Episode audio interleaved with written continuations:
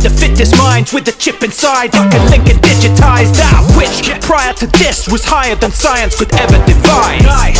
This is a neural interface, we're gonna stick it in your face till it's in your brain to interlace. There's an arms war on and we're gonna win the race. Leave everything a race, bring the base. Man and machine. Welcome to Dangerous Minds, where we delve into the minds of biohackers, grinders, and take a closer look at the tech being implanted and developed by this community. Now, this is a special edition of DMP Tonight, as we're sharing a recording of a talk at the last Body Hacking Con this past January. We're sharing this as a recap of great information that was presented, and as a reminder that the same team behind Body Hacks will be putting on another edition of the Body Hacking Con this coming spring, February 2nd through 4th, 2018, in Austin, Texas, for which tickets are on sale now.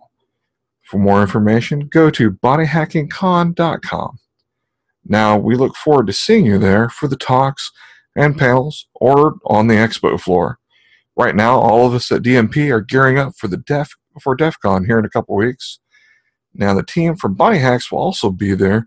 They have a table at the DEFCON Biohacking Village, so be sure to stop by and say hi.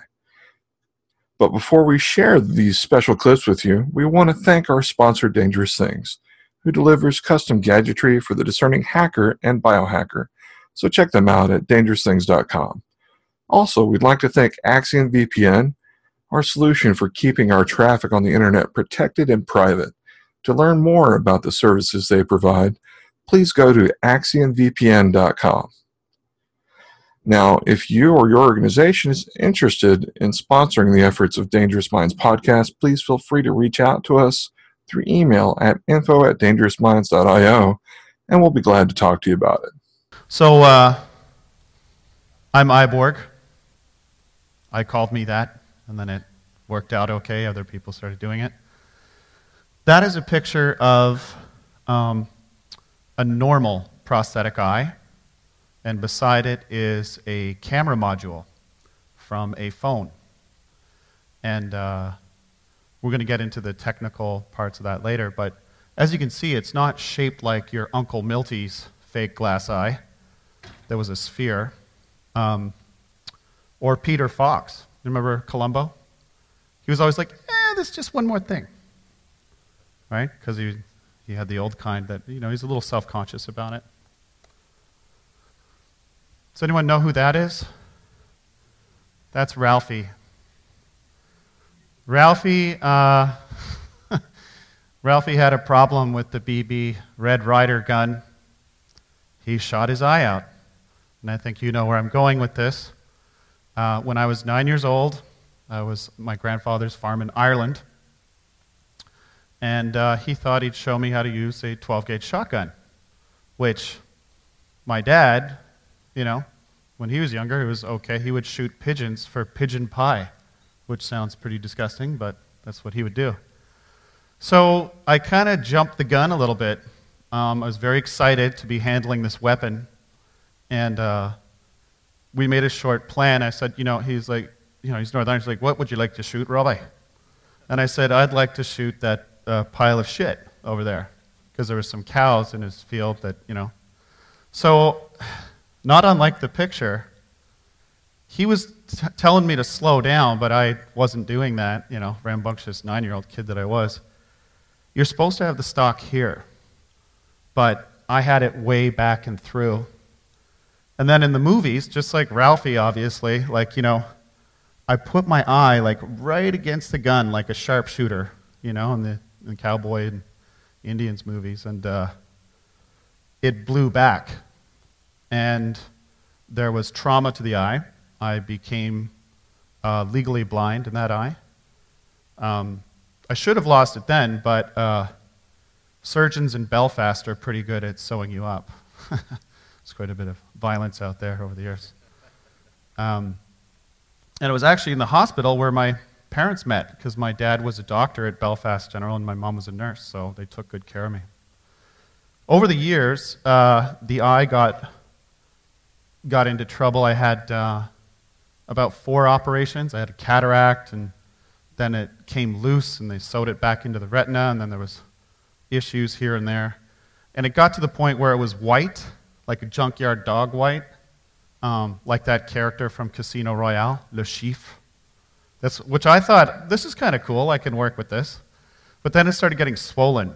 And the doctors said, you know, you're probably going to have to get it out.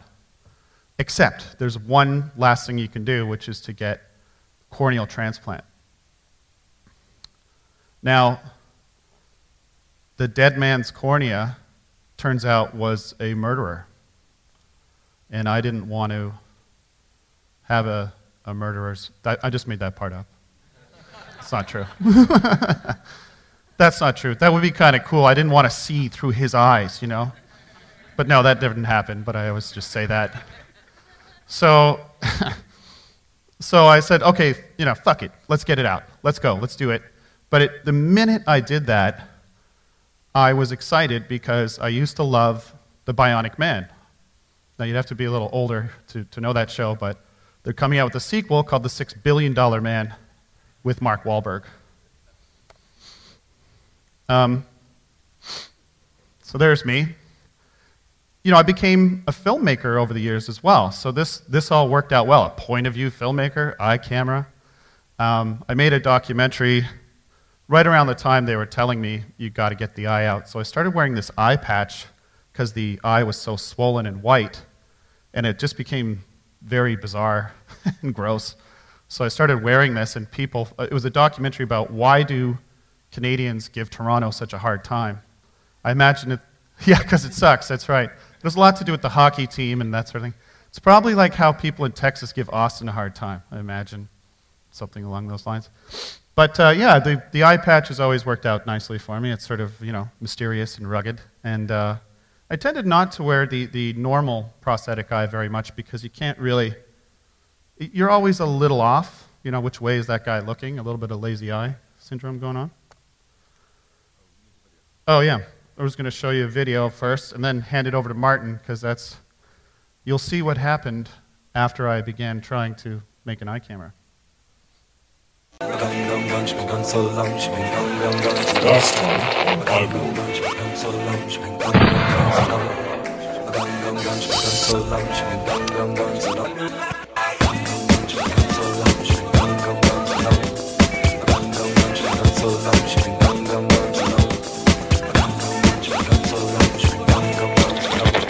There's a filmmaker planning to implant a tiny camera in his artificial eye. Spence says he got the idea to fight crime after he lost his eye in an accident as a teenager. Built it on, in his living room, in Rob's living room. You spent 3 weeks in Rob's living room. We are here to see if the bionic eye that Costa designed will work. There's room inside for the components. Oh, smoke's coming off it. Your regulator just blew up. Why? We fired it all up and then it kind of caught on fire. Man, I hope that does not happen inside of this guy's eye. Sorry, though, have you guys heard about the story about the Canadian filmmaker?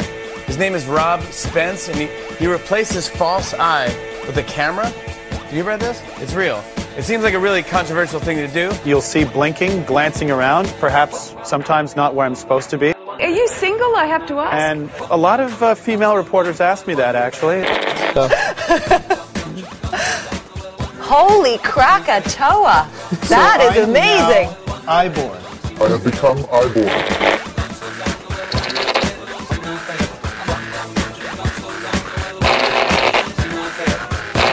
I am Eyeborg.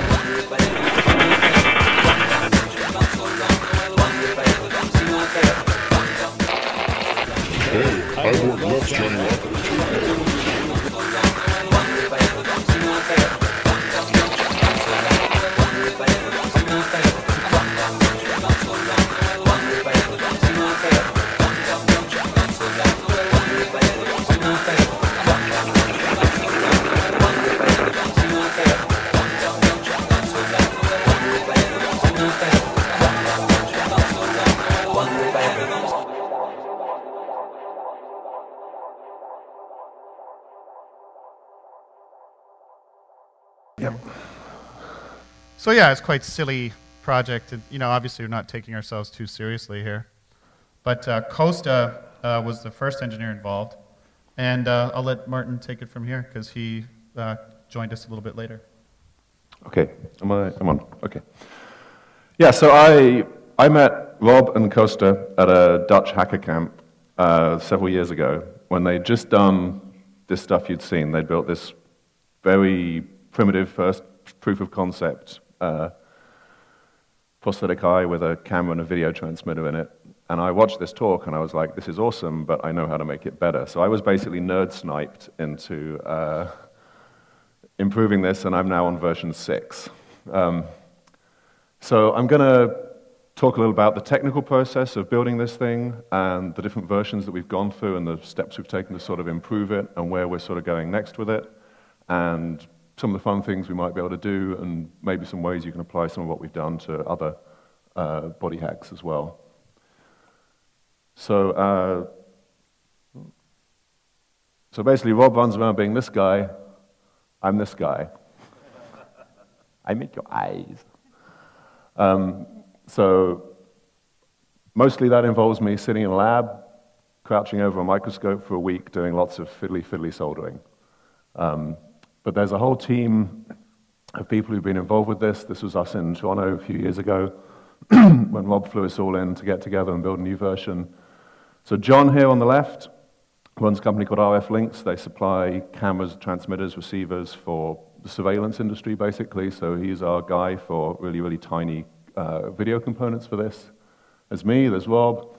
Costa built the first prototypes and has been involved with the engineering in the early stages. And then Phil, on the end, is Rob's ocularist, so he makes glass eyes. That's his job. So, as Rob was saying, you know, often when people imagine a glass eye, they imagine something that's spherical. And in the past, you know, that's how they were done. But what happens these days is, if you have an eye taken out, then what they'll do is implant a sphere of a porous material into the back of the socket.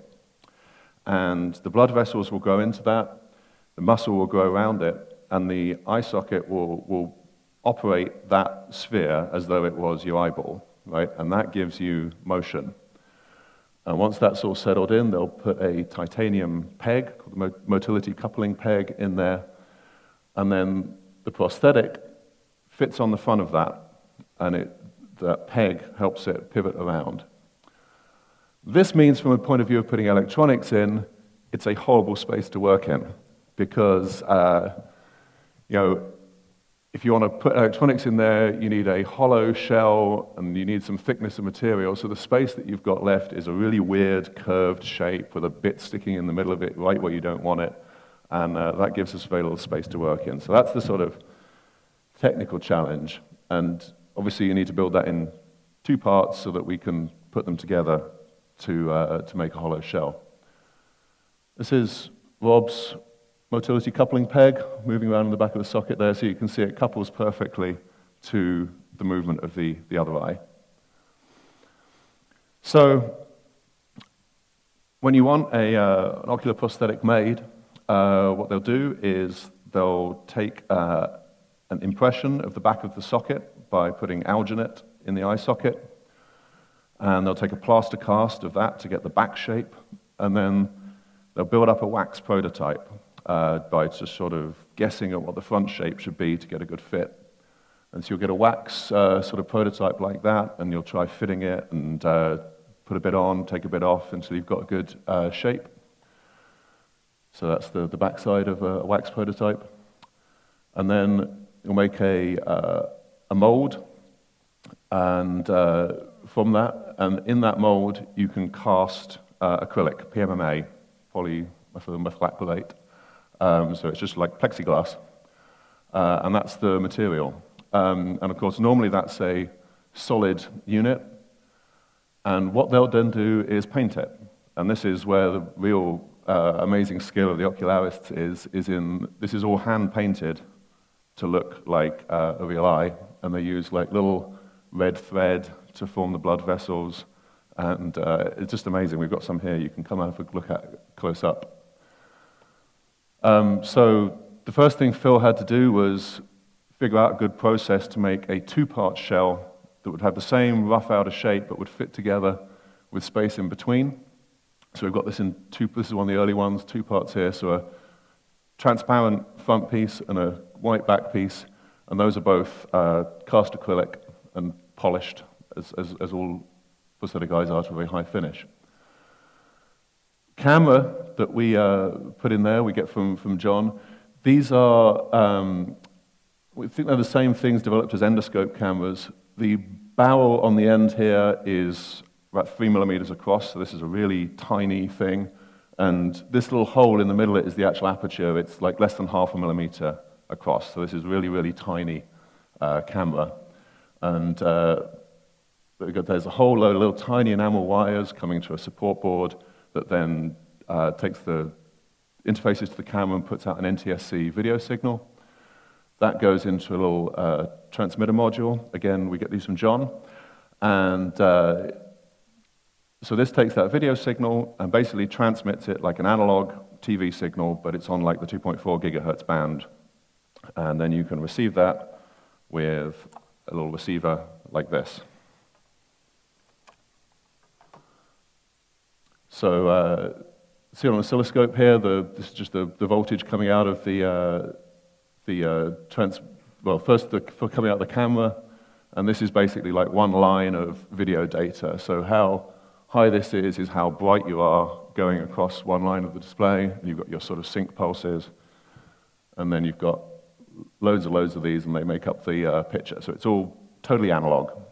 And it has to be, because there's really no way to fit digital video system in this space. You know, although you can fit a phone camera module in there, that then puts out a whole load of digital data, and there's nothing you can fit in that space that can process, store, or transmit that amount of digital data within the power and space constraints that we've got available. So we're stuck at the moment with analog. You know, it's probably technologically possible to do a digital solution, but it would need a whole lot of very custom hardware, so it's not something practical to develop for a one-off project. We run this from a lithium polymer battery, about 45 milliamp hours. That's 12 by 15 by 4 millimeters. And that will give us about 2 hours of battery life, because the camera and transmitter between them draw about 24 milliamps. And then there's a whole load of other stuff we need to put in there to do power management, because the very first version that you saw in the video Rob just showed, you had pretty much just camera, battery, transmitter. So you charge the battery up, you put the stuff in there, you put the back on. To seal the back in place, you use wax, and then the camera would run for about an hour, and then you have to take the whole thing apart and start again, right? So one of the first challenges for me is how can we build one that's rechargeable, reusable, while still being a sealed, safe unit. So, can't really make a circuit board. It's really hard to fit any sort of circuit board into this space. So I just start soldering components together. So this is power management system that lets you turn the thing on and off by waving a magnet past it. So there's a little glass reed switch in here. There's a controller IC and some transistors to switch the power supply. On the right, we've got the battery charger system. So there's a little single-cell lithium polymer charger IC and a little yellow LED that lights up when you're charging it. And so basically, we're trying to fit all of these components into that shell. And first thing we put in is these two contacts. So these are sort of hollow on one side, gold contacts, which we use for charging the eye. And so on the back side, those open out into the little indent where the motility pin fits. So they're not going to irritate the skin, because they're not making contact with it when it's worn. But when you take it out, they give you a point where you can make some electrical contacts that let us charge it up. So this is, I think, version 3 build. And it's just a case of very slowly building up all of these components At this stage, we did it on the back half of the shell. And you put the font cover on. This is a sort of temporary seal done at this stage. You seal it up with wax on top of the initial glue seal. And then there's a whole back and forth process of putting this in, looking at the signal out of it, and taking it out and moving the camera slightly. Because there's no good way to get the camera lined up first time. So we like draw a crosshair on the wall, we just put it in Rob's face, get him to stare at the crosshair, go, right, we need about 3 degrees that way, take the whole thing apart, move the camera, put it back together.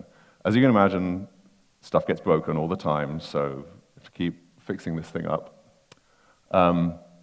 But eventually you get it together, and this is one that's been cleaned up and sealed and ready to use. And that's that one being worn. So this was version 3. A few years ago, it was the first really usable eyes that we got working. And Rob shot a whole documentary on this. We got a deal to do documentaries, a tie-in to promotion for a video game called Deus Ex: Human Revolution from a few years ago, if you remember that. Which is all about sort of cyborg futures. Rob went around interviewing people with different prosthetics and implants and so on all around the world, and with footage shot on this eye.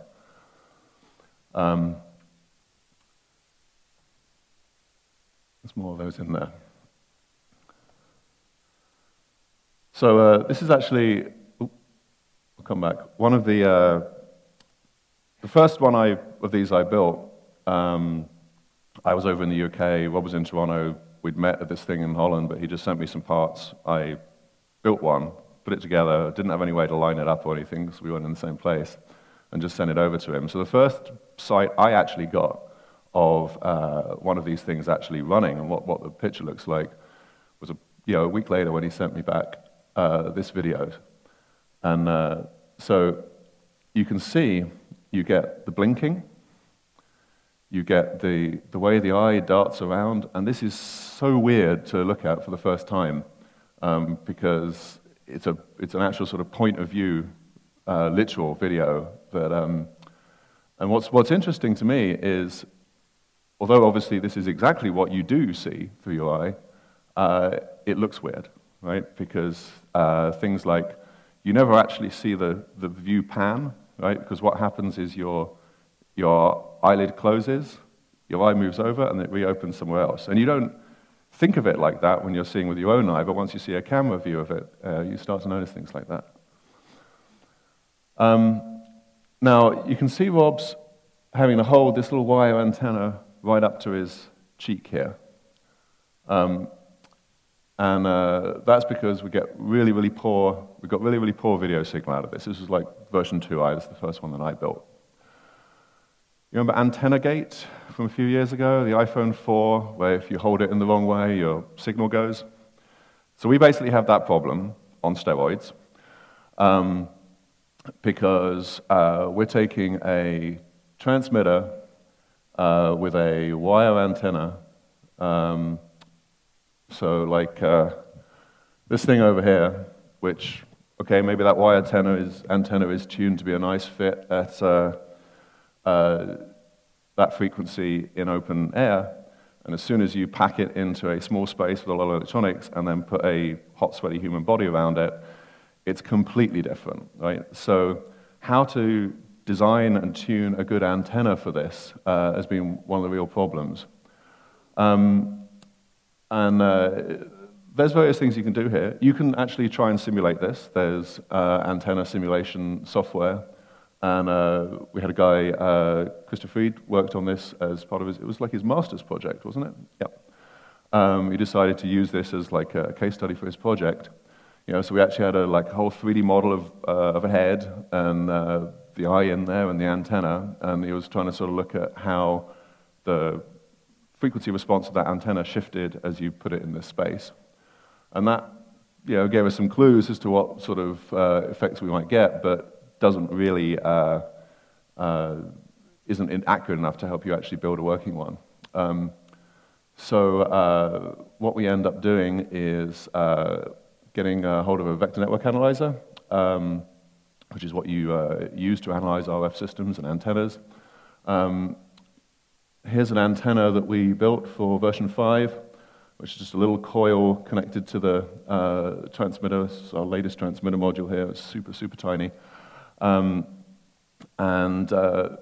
But you've still got the problem, okay, you're trying to tune this antenna, but what you really want to do is tune it in Rob's face, and you need to have a wire connecting to the machine to analyze it.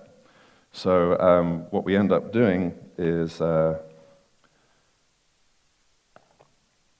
stick the thing in my fist like this, with a wire coming out of the back, and I pretend to be Rob's face, and we look at, hello, we look at what frequency response we get, and then open it up and bend this a bit, or cut a little bit off, or whatever, until we get a nice response at the frequency we want, and then close it up. And that's, you know, finally let's get a really good signal that actually goes like across a room or even into the next room.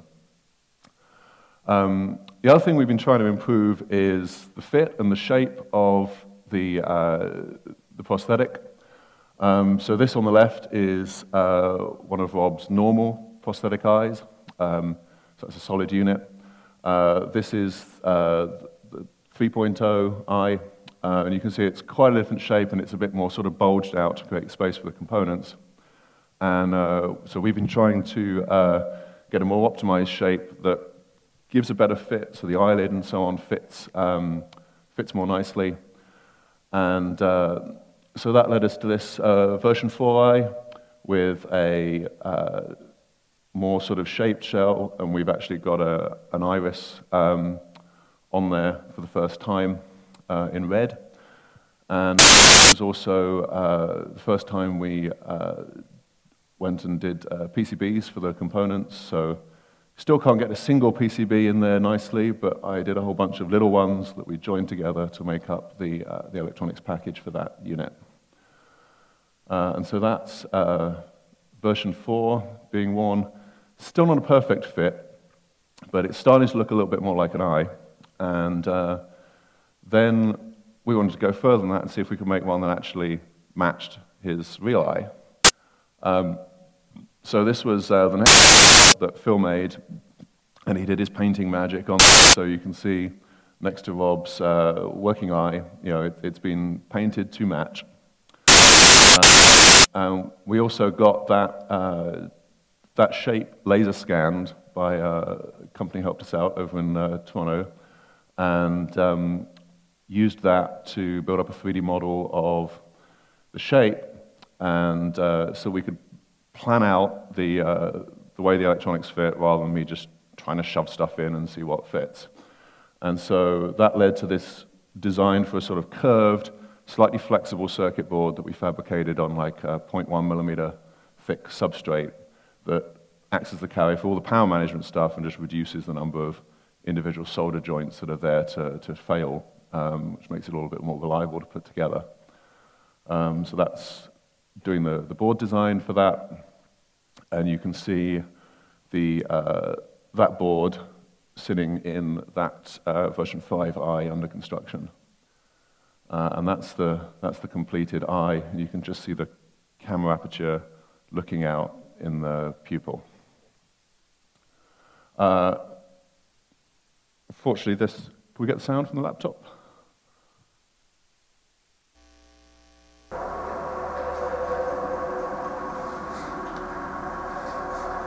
So this was last year. It's a bit of a tight fit. Having a little trouble pulling the lower lid over it. We had a film. You remember, Martin, the old one was sort of a tight fit as well. Well, 3 was a really tight fit. It may be that we've got too much material in the join between the two sides of the shell here. Yeah. Wow. Not. That's not good, is it? That's not good. No. Hey, can you tell that I'm wearing it? It's totally, hey, wow, I'm just normal. That's fine, eh? We may have to basically squeeze the electronics in a bit further. Do you think we'll mess up the components if we open it up, take the wax out? I mean, my thinking is just to basically grind off thickness there. We'll sterilize it again. And we can... Yeah, so eventually we, by taking material off that shell in various places and getting it all nicely resealed, we were able to get that one to fit a bit better. It still wasn't perfect. Unfortunately, that leaves a situation where, although we had this laser scan and everything, it no longer reflects what is the, finished handmade shape of the eye. But what that eye did this was really good picture quality for the first time, within the realms of what you can do with a, half-millimeter camera in the back of a piece of acrylic. This is actually a portrait that we took of David Vintner, who's at the conference. He's been interviewing some of you. I don't know if he's in the room. So he was shooting photos of Rob. Rob's, well, was Rob shooting photos of him, or was I shooting photos of him, or what? Because there's an interesting copyright question here. So the situation is, Rob is standing there with the eye camera in, looking at David. I'm on the computer with a feed coming from the camera, and at some point, I get the shot frame nicely by telling Rob to look a bit left, a bit right, and I press the button. Who owns the copyright on this photo? Is Rob the photographer, or is he the camera? But we've also been doing things like, so you can see the color reproduction here is not quite fantastic. So we've done things like try and get shots of this, looking at a color calibration card, where we then capture the video signal from this on a software-defined radio platform, and we're trying to build a software-based video receiver for it, where we can do some optimization on the picture and get the color processing so that it produces an output that matches reality as closely as possible. The other thing we've done is just so the realistic one was fun, but actually people don't get as excited about that as they do about the very first thing that Rob and Costa did, which is before they even had a camera, they just stuck a red LED in a shell and people went nuts. And you're on 3 talk shows just with a red glowing LED. So we thought, okay, the red LED is going to back, and so we've been going more for the sort of Terminator look, and some of you will have seen Rob wearing this at the party last night. So that's the latest one that we've built, and we've recently just rebuilt it and made some changes to improve the signal, and it's now sort of painted silver around that central iris as well. Another cool thing, someone gave a local Hackspace a laser scanner for free because it wasn't working. Fixed one component in the power supply and it's working. So now we have our own laser scanner. So that's that running, which is great because what we can now do very easily is take a shape that we've optimized by hand and then scan that and get a good 3D model of that. And so this is like the sort of scans we get out of that. You have to paint this thing. In order to scan it, because the shiny reflective surface doesn't come up nicely on the scan. So we actually spray this with Plasti-Dip, that stuff people use on cars, and it makes a sort of thin, rubberish paint layer that you can just peel off afterwards, so that's really handy. And so we've now got a really nice, parametrically sort of spline-defined curved model. And we also recently got a 5-axis CNC mill. So we're heading now for a sort of more digital way of manufacturing these things, where we take a 3D scan of the shape we want, design all the electronics to fit in, and we actually directly machine the molds for the cast acrylic piece. The 2 cast acrylic pieces are going to form the shell. So we can now get a bit more adventurous with trying to cram the electronics in, because we can know exactly what shape we're going to fit them in and put it all together in CAD. Other things we've been doing lately is just, so you can see this one, which is the realistic eye about to be resealed up last week, we've now filled this up with silicone. because another set of problems we've had have been about moisture. You know, even if the thing is perfectly sealed, there's some moisture in there when you seal it, and over time that has caused corrosion on components and so on. We've not been at the point before where we dared pop these things in silicone or anything, because it makes it harder to then repair them if anything goes wrong, but we've finally taken the plunge. So the process now is this is filled up with silicone, you force the back down so the excess comes out, so you've got it full there, and then once that's set, you perfect the seal around there, and we're doing a seal now where we basically bond the two parts of acrylic completely together, first with a solvent weld and then building up new acrylic material, so the whole thing ends up polished as a completely continuous bit of material with the electronics inside. So I'm going to hand back to Rob, who's going to talk a little bit more about some other aspects of this. Yeah, I'll just cycle quickly through this stuff and we'll jump to the discussion, but some points for discussion. Martin was referring to it before, but the look is crazy. There's blinking, there's glancing, and I find it similar to stream of consciousness writing.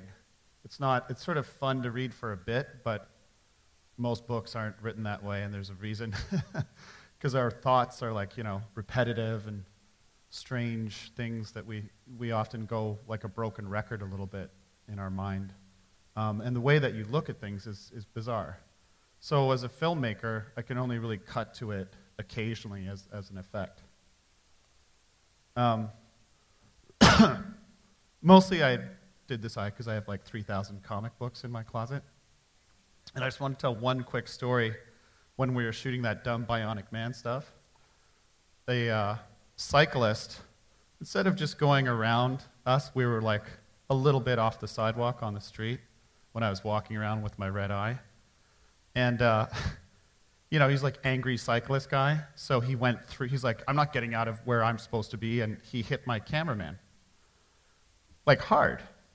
And he was on the ground, and then he started screaming at my cameraman, and things started getting a little bit shirty, right? So, you know, I'm from a small town. I'm like, you know, I'm not gonna take that from this guy, it's his fault. I say like, hey man, like, you know, what the F? Like, just calm down, you hit him. But I had forgotten I had a red glowing eye. So this guy was like whipped around ready to start something up, and he was like, oh my God, like he didn't know, which was like, I realized that was my fantasy, like when I was younger, you know? It's like, if I'll show you bastards, like when I get superpowers, you know, and then so I had that, you know, actual moment. It was amazing. We can talk about this in the discussion, but my main point with this is that the normal prosthetic eye with the sea coral, and that's pretty cyborgy, but it's when you put a $5 or 50-cent LED light in your eye that, oh, he's a cyborg. And you know, there's a cyborg anthropologist whose name is Amber Case, who's really interesting. She says we're all cyborgs now, and I really believe that just a t-shirt was the beginning, and sneakers, then glasses, then, you know, pin in your hip, and then cell phones and smartphones, as everybody at this conference knows, are coming for us into the body. Also, just look how cool all those three red LED lights are. That's the whole point. So some people say, but yeah, but Rob, who's gonna cut into their body to augment themselves? That's not gonna happen. I'm just like, well, I don't know. I think maybe it will, because Boobborg, Pamela Anderson, certainly made the case, you know, that it's pretty affordable, safe, and the perception is it improves your life. It augments you. Also, laser eye surgery. If you asked your great-grandmother, or you went back in time and told her, like, hey, you know, instead of glasses, what's going to happen in the future? We're going to shoot hot beams of light into your eye and cut it, and then won't need glasses. She'd think you were nuts. There's me and George Orwell. We look very similar. So this is, I think, an area we can have some discussion on. My theory, oh, and the glass hole movement, remember that? When Google Glasses came out and they said they're glass holes? They actually tried to get me to be a spokesborg for them, and I thought, I don't know if I'm the right guy for that movement, but in general, when you get an eye camera, there's two reactions. That's so cool, and then they go, but that's so creepy. And it feels like you're breaking some kind of contract that humans have. When you make eye contact with somebody, the person is here. This is me. You don't look at my elbow and go, hey, Rob, or you don't look at your partner that you're in love with at their toes. Well, some of you probably do, but you know. But I mean, this is us. This is our souls. So to put a video camera in there feels like a little bit of a contract breaker.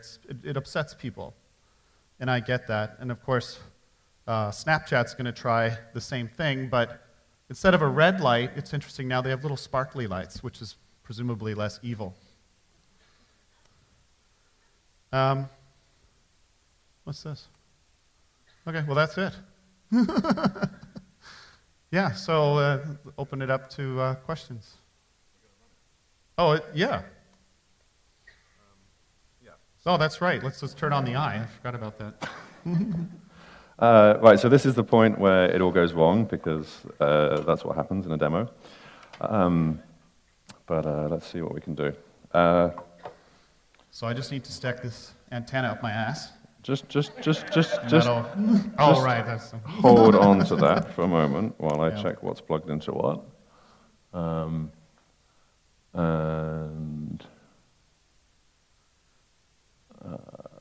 He, of course, doesn't use normal software like the rest of us. It's like... that one.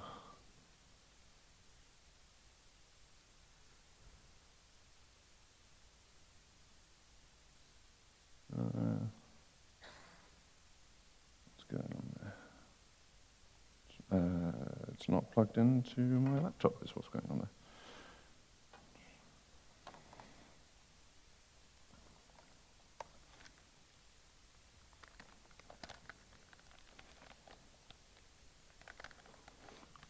Okay, so what we have here is a 2.4 gigahertz video receiver. So what's coming out here is just composite NTSC output. Right now with nothing but noise. That's just coming into a little USB capture widget. And so we're going to get Rob to put one of the eyes in. Should we go with five? Which eye? Let's go with five. Let's go with five, shall we? So last night some of you will have seen version 6, which is the one with the red glowing LED. This is the one that is sort of more realistic looking. It's not quite such a good fit. Yeah. But the bartender really liked my glowing red eye. Good video signal. She's like, what is going on? So Rob's just cleaning this with an alcohol wipe, which is what you always do before putting... These clean and clear wipes, I can only just say, wow, they're really refreshing and nice. Great product. So this eye is actually still a little bit too big. Now, I don't know if any of you know who Marty Feldman is, but I look a little bit like him with the eye in. Is it on? Okay. So this is the magnet. That should switch the camera on. Yeah. Then you hold that somewhere near your face. Right.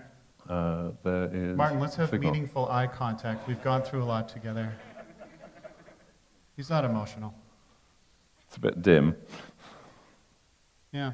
But so yeah. Can you guys? I can't. Can you guys see much? Yeah. Yeah. Okay. Yeah. So there you go. It's actually pretty good macro. It's a little dark in here, but see, deep action facial wipes. I should really.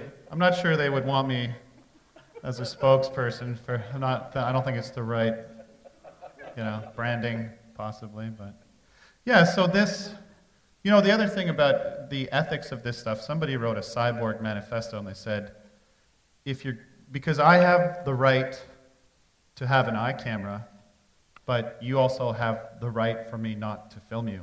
So that's like this dividing line. And there's a guy called Steve Mann who wrote a bit of a manifesto, and he said, if you're going to wear an eye camera or a camera on your face, then you should have a light on so people know you're filming. So that's not why we made the LED light eye. We made it because it's cool. But I guess, you know, as a accidentally, we became ethical. But yeah, does anyone have any questions? It's cool. Let's find out.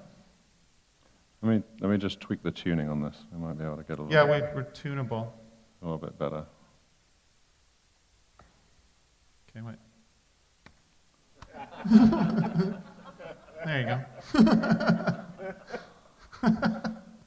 Yeah, it varies. It sometimes depends on like how much Wi-Fi is kicking around, on which bands, and so on. Yeah. We try and tune these things just to the very edge of that band, so that we avoid most of that trouble. Yeah, it's always a little tricky. I mean, let me go down here and see if I can. In practice, if you're going to use this practically, what you want to do is basically wear the receiver. You can have the antenna concealed up on the shoulder, and then it going to something in your pocket that's recording or feeding out to the internet or whatever. Yeah. That's pretty good. Yeah. Yeah. Yeah. Well, that's the filmmaker in me. I'm like trying to get the light.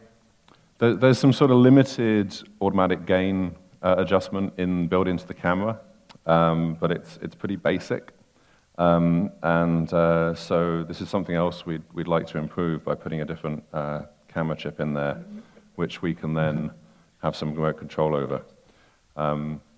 I said I was going to talk a little bit about what we're going to do in the next versions. So we're looking now at wireless charging, because I'd like to get rid of those two although they're gold contacts and they're sort of out the way, I'd still rather have a completely sealed unit. And that gets interesting as well, because you've then got the basis of a completely sealed electronic payload package that you could put in whatever enclosures to go in other spaces potentially.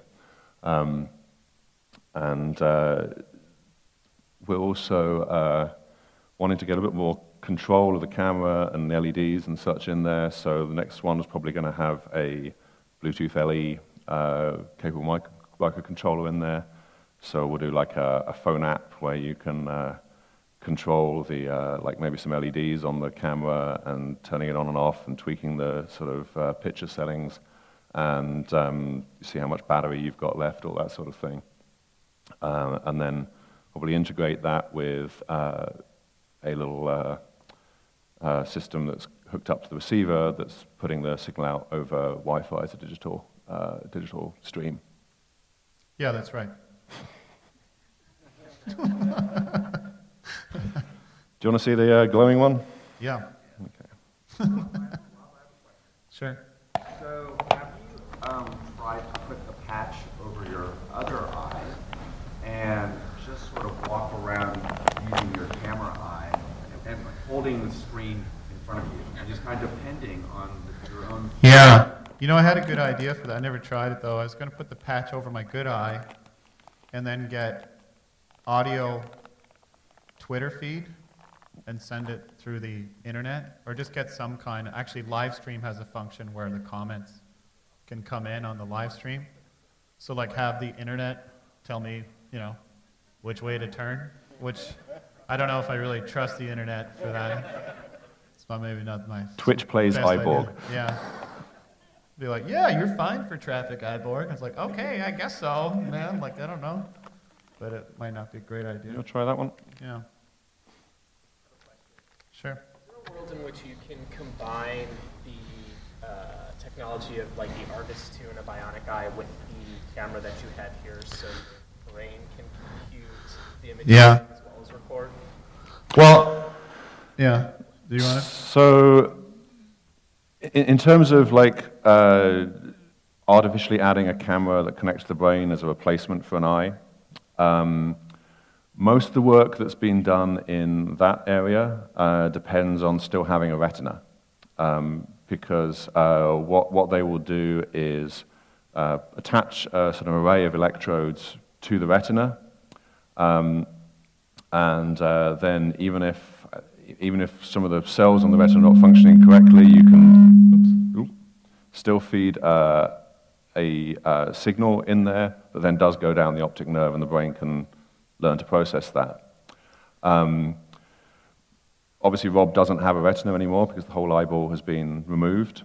I think there is stuff going on where they're starting to try and go directly into the optic nerve now, but I'm not very familiar with that. I think, Rob, you heard something about that recently? There's a woman doing research. Her name's Sheila Nirenberg, and she was able to interpret and recreate the data stream that the retina sends to the brain, because you see quite vividly when you're dreaming. You don't really need your eyes and your retina to see. It's very punctuated little, so you have to tune it, I guess. Yeah. So if you can capture the language that the retina speaks to the brain, which she has begun to do, so she measured you know, small electrical signals and showed 100 people a picture of a baby's face. She was then able to try to reverse those. Oh, was it glowing red? Good. I always forget. Yeah. Like, I forgot that last night again at the bar. I was chatting with somebody, like, so I was like, why are they looking at me like that? For some reason, the feed from this transmitter doesn't vertically sync nicely on this USB capture interface. It actually comes out fine if you put it into an actual old-school analog screen, but... yeah, it works well on the hotel like this. TV, but what are you going to do? Yeah. So she was able to reverse that and bring in 100 new people that had never seen the picture, and she said, "What? Close your eyes and tell me what you see." And they said, "I see a baby's face." So that's really interesting, because if it, what does that mean? It means that, like, at some point in the future, you might choose to use devices to send superior visual information, the language of the retina having been deciphered, directly to your brain. But then, like, who's going to supply that? Like Google? Then what are they going to do with your visual feed? You know, it starts getting weird. And I have a feeling that as time goes by, we will all have video feeds a little bit like Russian dash cams. Feels insane, like, no, there's no way we'll all have video feeds. But there was a similar time where people were very upset by the printing press. You know, people were like, my God, I say something in Parliament and now it's written everywhere. You know, or you say, you know, never talk too much when you're drunk to a writer, you know, because they'll, you know, you'll end up in their book or something. And so this is like a strange time for, like, we all have close video cameras on us now. Yeah. Energy harvesting? It's nice in theory, but there's not a lot to actually capture there in terms of the energy that you need. You've got body heat, but in order to capture energy from body heat, you need a temperature differential. You need a part that's cold and a part that's hot. And anything that you put on the body or put on the skin that does that effectively feels cold to wear, because that it has to work. And it's not, I just don't think there's enough really there to get. For a lower power payload, if you had something different that you want to put in there, that was maybe just doing some sensing and the odd small data transmission, then it could be practical. But for something that's actually doing a video feed, I don't think it's going to be viable in that space. Yep. I have some questions about your RF and kind of design, testing, optimization. Yeah, sure. Were those tests done in RF anechoic chambers? No. Just in the lab. I mean, all we were doing there was trying to, you know, start with a guess at an antenna. We just made like a long coil of wire. And trim it until we got a good 50 ohm match at the frequency that the transmitter was going to be putting out. That's all we were really doing there. In terms of an anechoic chamber, you know, you'd use that for other sorts of testing, but it wasn't really relevant to this. We're not trying to put it through EMC or anything like that. That's what our company at Wise Words would do, is antenna design. Right, okay, yeah. So, yeah, hi. Yeah. Hi there. I mean, it's a tricky problem to design for, because as I said, like, we had a guy try and do simulations. I can't remember if it was HFSS or whatever he was using for that. But it's such a fiddly situation, and we don't even have that much precision about where things are going to end up in the package, because it's all hand-built every time, that I think it's just a very hard thing to simulate accurately. And it's just more practical to sort of just do something by trial and error, to tune by hand. But now that we are moving to a more sort of CAD and CNC-based way to build this thing, that does potentially get more practical. What I'd quite like to see is a effectively printed antenna more or less on the surface of the front of the shell, you know, maybe fabricated on a flex PCB. So that, you know, if you want an interesting antenna design challenge, that could be a fun thing to do, and maybe that needs to have a little space behind it and a ground plane so that it's consistent, independent of what else is packed into that shape. But if that's something you'd be interested in helping us with, then we can have a chat.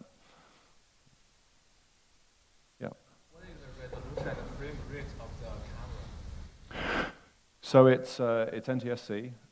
So it's what 500 and something lines, and 60 frames per second essentially, and 2 interlaced fields. It's just old school analog TV, the North American version. So to do much better than that, you'd need to go to a digital solution, and as I said, the problem with the digital solution is, yeah, you can get the camera in there, you can power the camera, that's fine, but now you've got a whole load of digital data and no way to get that either out of that space or store it, because you've got to put something in there to encode that data, and just the you know, space and power requirements just for a CPU that's capable of doing that aren't really practical in this space. So. It looks better with more natural light, too. It actually works well. Yeah. So, I mean, the other thing is, if you actually take one of these cameras and just run it outside of the acrylic shell, you get a much sharper image. And so one of the problems here is, because we've got a handmade, curved acrylic shell in front of here, even with a very, very fine polish on both sides, it's not a good optical window. So another thing we're looking at is whether we can build in a very flat section there, maybe even take a piece of cast acrylic sheet to form the front part there, and then bond it in and blend it to the rest of the shape. And that would give us an improvement in the sharpness, but not directly the resolution. Yep.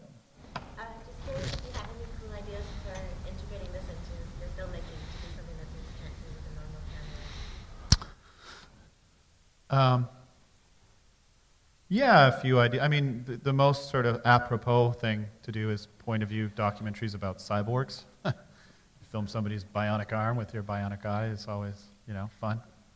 Part of the challenge has been getting it to work really reliably so that it's not fiddly, and I think we're there now. But I think there's something to do with eye contact that's interesting. If you don't tell people initially that you, with a more realistic eye, but yeah, I'm not sure. Things as though this is what you're seeing. Yeah. Yeah. Yeah. Well, I had an idea to ask people what their stream of consciousness was to try to articulate it and film it with the eye, which would be kind of like a weird combination of naturalistic, experimental weirdness, I guess. Yeah. We have time for just one more question. Okay. Just one more. Thank you. Yeah. Has Dateline contacted you about Catch a Predator? You know, back in the day, a guy from, I think, Reuters was asking me if I wanted to go to, like, Iraq. And I was like, I don't think so. Nope. But, yeah. So, yeah, that's great. You know, the one final thing I'd say is it's oddly that the video feed, even though it's, like, a bit rough, if you ever look at any movies about video in the future, like even Princess Leia, God rest her soul, she's like, there's like sort of RF dropouts. And that just became a thing, I think, because of Star Wars, that for some reason in the future, all they have is RF dropout video. So that was a lucky thing. Yeah, and that's it. And I just wanted to say thanks to Martin while I was here, because he's helped me out a lot. And to John Polanski, who made the wireless cameras and receivers. They're beautiful, tiny little devices that help me, you know, have a nice time. I think we'll take this kit outside, or maybe put it on a table or something. So if anyone wants to come have a close look at the eyes and so on, you can do that. But we need to leave at about 3 or something to go to the airport to catch our flight, so we won't be around all day. So if you want to have a chat with us, do it soon. Thank you. And a special thanks to the team at Body Hacks for sharing this recording with us. And remember, if you're able to make it out to Austin, Texas for Body Hacking Con, it'll be worth the trip. For the panels and the topics covered are just a small portion of the action. With the activities and networking available with the other attendees is the true payoff. So, our loyal listeners, if you'd like to know more about this journey we take weekly, check out the DMP homepage, dangerousminds.io, or go to our Facebook page, facebook.com/dangerousmindspodcast. Please keep in mind, events like these are listed on our DMP Google Calendar, and if you have an event that you would like to add to it, please email us more information about it at info@dangerousminds.io. Now, all of us would like to thank you for joining us as we further explore the tech and the people behind it within this vastly growing community of biohacking, grinding, and implantable technology today. If you like the programming we share and the work we are doing in the community, please support us by going to our Patreon page and becoming a supporter at www.patreon.com/dangerousminds. And please feel free to reach out to us with questions or comments, and perhaps we might one day talk to you about the work and or projects you're exploring and developing. Until next week, seek the spark.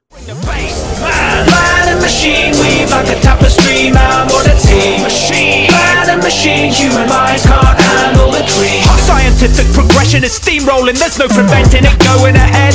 Now we're intrinsically linked with technology, biology as we know it is dead.